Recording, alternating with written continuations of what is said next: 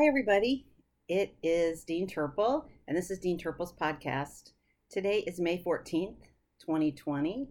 It's Thursday, 6 o'clock in the morning. I'm coming to you from my bedroom in Plantation. And remember that I have a house full of animals who break into song, as in start screaming and barking hysterically at any moment. So I apologize if that happens. I've been getting emails that it's been a while that I've done a podcast, and you're right, it has been, and it's on my to do list every day, and I don't seem to get it done. I apologize for that. I have no excuses. Um, I think just the same sort of, not the same, obviously, we're not all having the same experience, but similar stresses and similar, um, you know, concerns that we all have during this time and adjusting to this sort of life we're living right now. So, anyway, that's neither here nor there. I wanted to check in with everybody and say hi, see how it's going. Um, I love it. I love it. I love it when I get emails from you guys. I miss you all terribly. I miss the blue uniforms. Um, my husband told me last week, why don't you just buy one of those blue uniforms and hang it in the house somewhere? Because I said I missed seeing them. So maybe I'll do that. Although I have gotten to see a few of you every now and then on campuses. I've been going to Central Campus, my office there, most mornings now feel like I can work a little bit better there. I have some things there that I uh, can work on better. I make phone calls from there, and um, it's just a little more conducive to work. Although I will tell you that I have gotten quite a bit um, more used to, you know, getting more done at home. And I'm curious how that's been for you guys studying at home because so many of you used to study in the library and, you know, study at the college and study at very various places. I'm just curious if that's uh, been if you've been able to work that out. I guess it, I guess you have been because you did amazingly well in the remote classes in the last session of spring. Congratulations. So here we are in clinicals, and we had to alter our schedule. Um, to all of you who are not nursing students who are listening, and to those of you in the RN to BSN program, I do tend to gear this a little bit toward the ASN program, so I apologize for that. But I did meet a lot of people this summer or this spring, I mean, who will are planning to join our program and who I told about this podcast. So welcome to you guys. And of course, of course, I'm so excited to everybody returning to our RN to BSN program and coming to our RN to BSN program from other places. Um, I'm super excited about things going on in the RN to BSN program right now you know, things that I've been hoping for for over a year are coming true. Uh, it's a fully online program right now. Even the labs are fully online, so that's really exciting. And I, I'm anticipating that it's going to stay that way.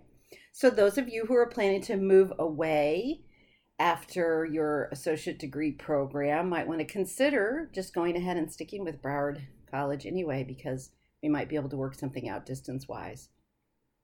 Anyway, the ASN program we're starting back to our clinicals. You started back this week.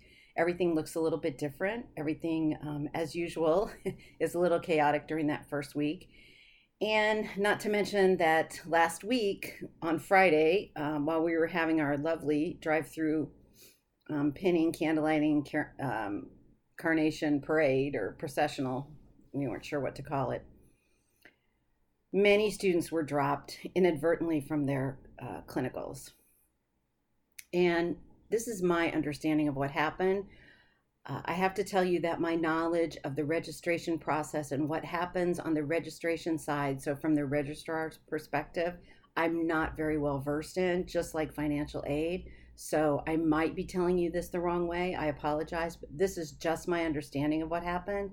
My understanding is that because we have our courses listed with co requisites and prerequisites, the system recognized that you didn't have the prerequisite for your clinical, even though you likely had the co-requisite. So it dropped people, and we, um, the team, not me, uh, had to re-register everybody, and they worked really hard to get that done. But that didn't help you.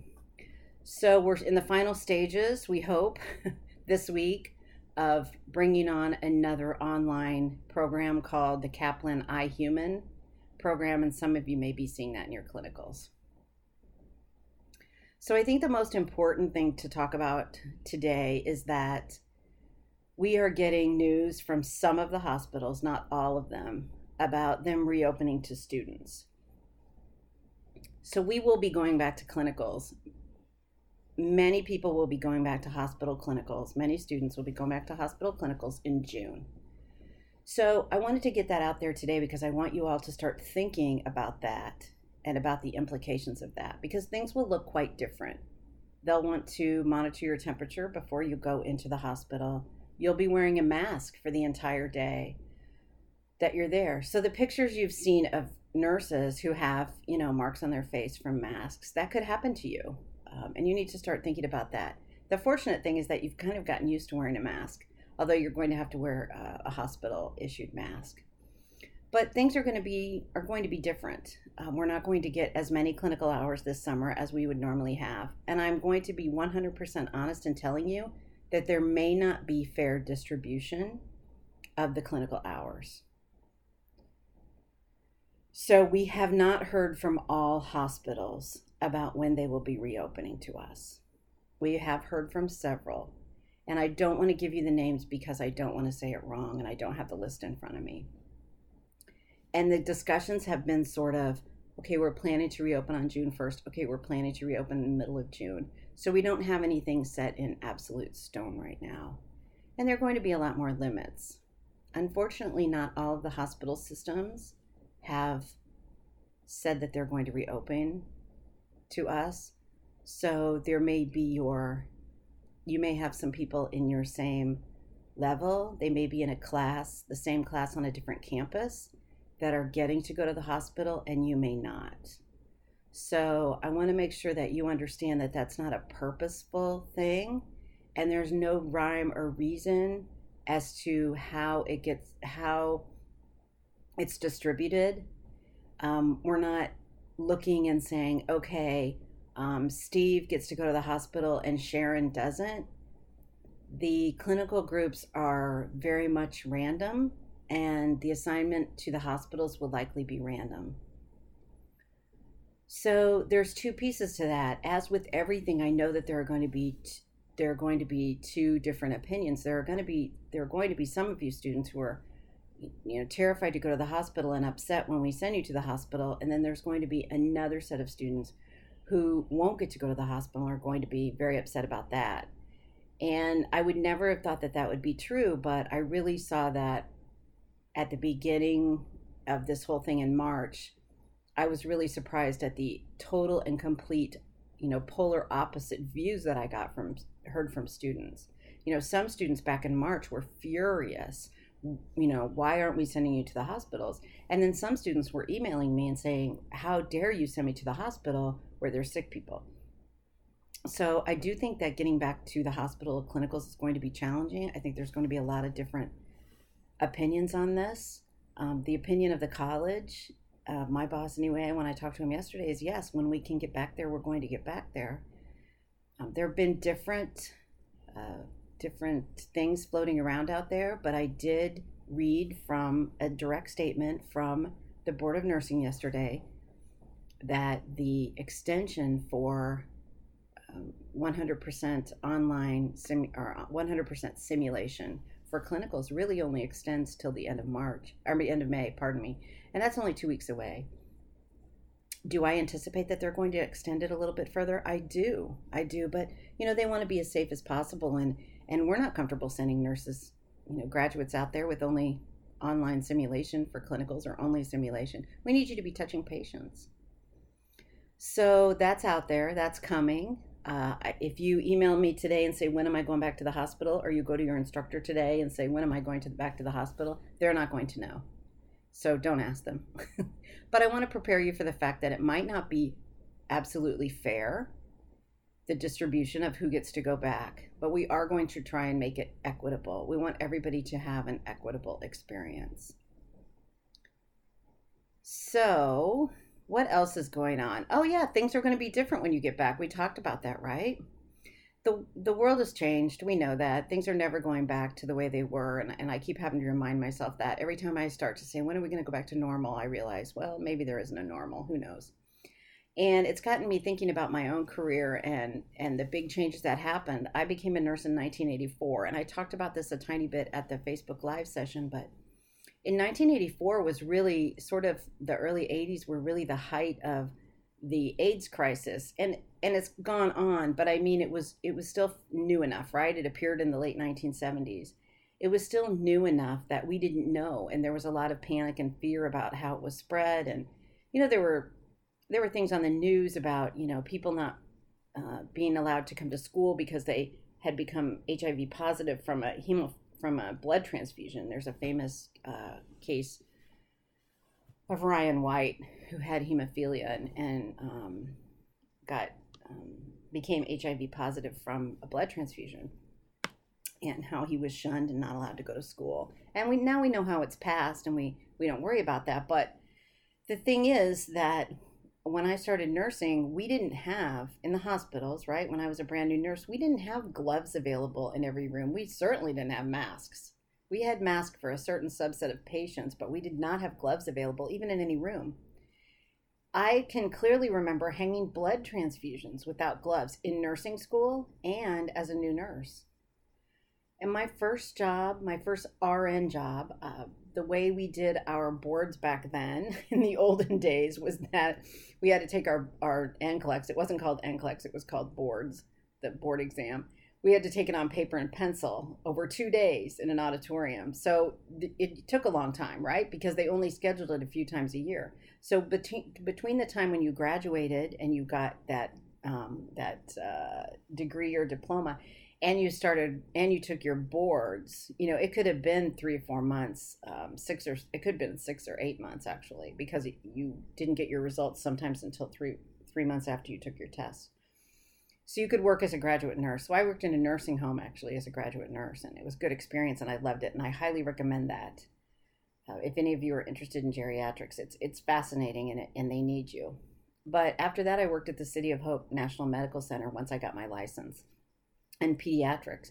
And while we had all sorts of we had patients with all sorts of chronic and serious illnesses there. We had a high, high number of uh, pediatric oncology patients.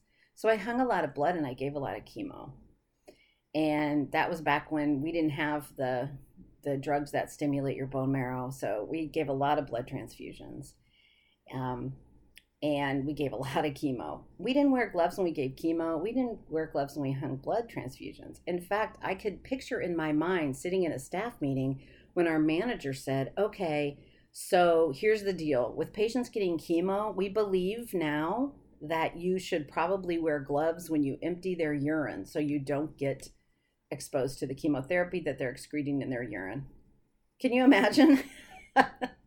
so uh, that was a huge change in practice for us. Um, and and it necessitated that hospitals purchase all kinds of protective equipment and supplies. And there was no such thing as universal precautions before that time that was around the time that universal precautions um, came into play in hospitals. So, you know, that was a huge, big change. And now that's the norm. So the things that are going on right now are soon going to be just the norm. But you guys are entering the clinical environment at a time when the professional nurses are adjusting those to those changes at the same time as you are and to be in clinicals during this time you're actually fortunate i feel for the people who we're sending out there as new graduates right now because they're going to have to adjust alongside them as well and they won't have the protection of, of their nursing instructor or the support of their nursing instructor. You know keep in mind as you go back to the hospitals that it's been a really stressful time for them. The experience in south florida has not been what the experience in new york was or other parts of the country the experience in um, South Florida has been that the hospitals in Broward County, at least, and, and in Dade County, honestly, have not been full. They have not been overloaded. Many nurses have had to take uh, paid time off. They've had to use their vacation time. They've had to work in other areas. Um, the hospitals have not been full. Uh, they, the ICUs are full. There's plenty of very sick people, but the general floors have not been full and the nurses are traumatized from everything they've gone through. So keep that in mind. And that is one reason for the decrease in the ability to send as many students, pardon me, as we would like to send. Because the hospitals need to be sensitive to the needs of their own nurses and their own staff who have been through a traumatic time and are trying to adjust. So I'm not worried about my Broward College students going back to clinical because, you know, overwhelmingly the hospitals tell us how incredibly professionally the Broward College students act. We know that you're the best nursing students and the best nurses out there. So I'm I'm not worried about your behavior there and how you'll be with the patients because I know. Um, but I do want you to be prepared for the fact that things have changed significantly. And you can tell that already. Some of you, uh, especially in um, NUR 1210, have been picking up supplies or come to the campuses. I've had to get permission. I have to send a plan to my boss. I have to send a request for how many students, what instructor, and then a plan for how we're going to keep you safe. So, meaning I have to send a, a, plan for what they call social distancing. I really don't like that term social distancing. I've been calling it strategic distancing or strategic placement because it's not a social situation, right? We're in we're in class, right? Or we're at work. so, it's a it's not a social situation. So, I have to send a plan and then we have to stick really uh, clearly to that plan. So a lot of things have changed, and you've seen that as you've been on campus, or you've seen that as you have participated in remote simulation through the Simulation Center. So when I see you guys out at Target or at Publix or wherever, I'm super happy to see you always. I hope everybody's taking care of themselves. I hope everybody's being safe. Um, I hope you're surviving this time. I know so many of you have so many extra added stressors right now. Nursing school is probably, you know, way at the top of a, a stress scale. And then you have maybe your kids at home that you're not used to having at home all day. Maybe you're doing homeschool. Maybe you have, you know, uh, elderly people in your home that you're worried about or that you normally take care of. You know, maybe you've been laid off your job so I know you have a lot of added stresses going on. Somebody told me recently, actually nobody told me. I think I read it somewhere that if you say that you're praying for somebody, it's it sounds condescending. So I got to be careful about saying that. Except that I don't mean it to sound condescending because it's really true.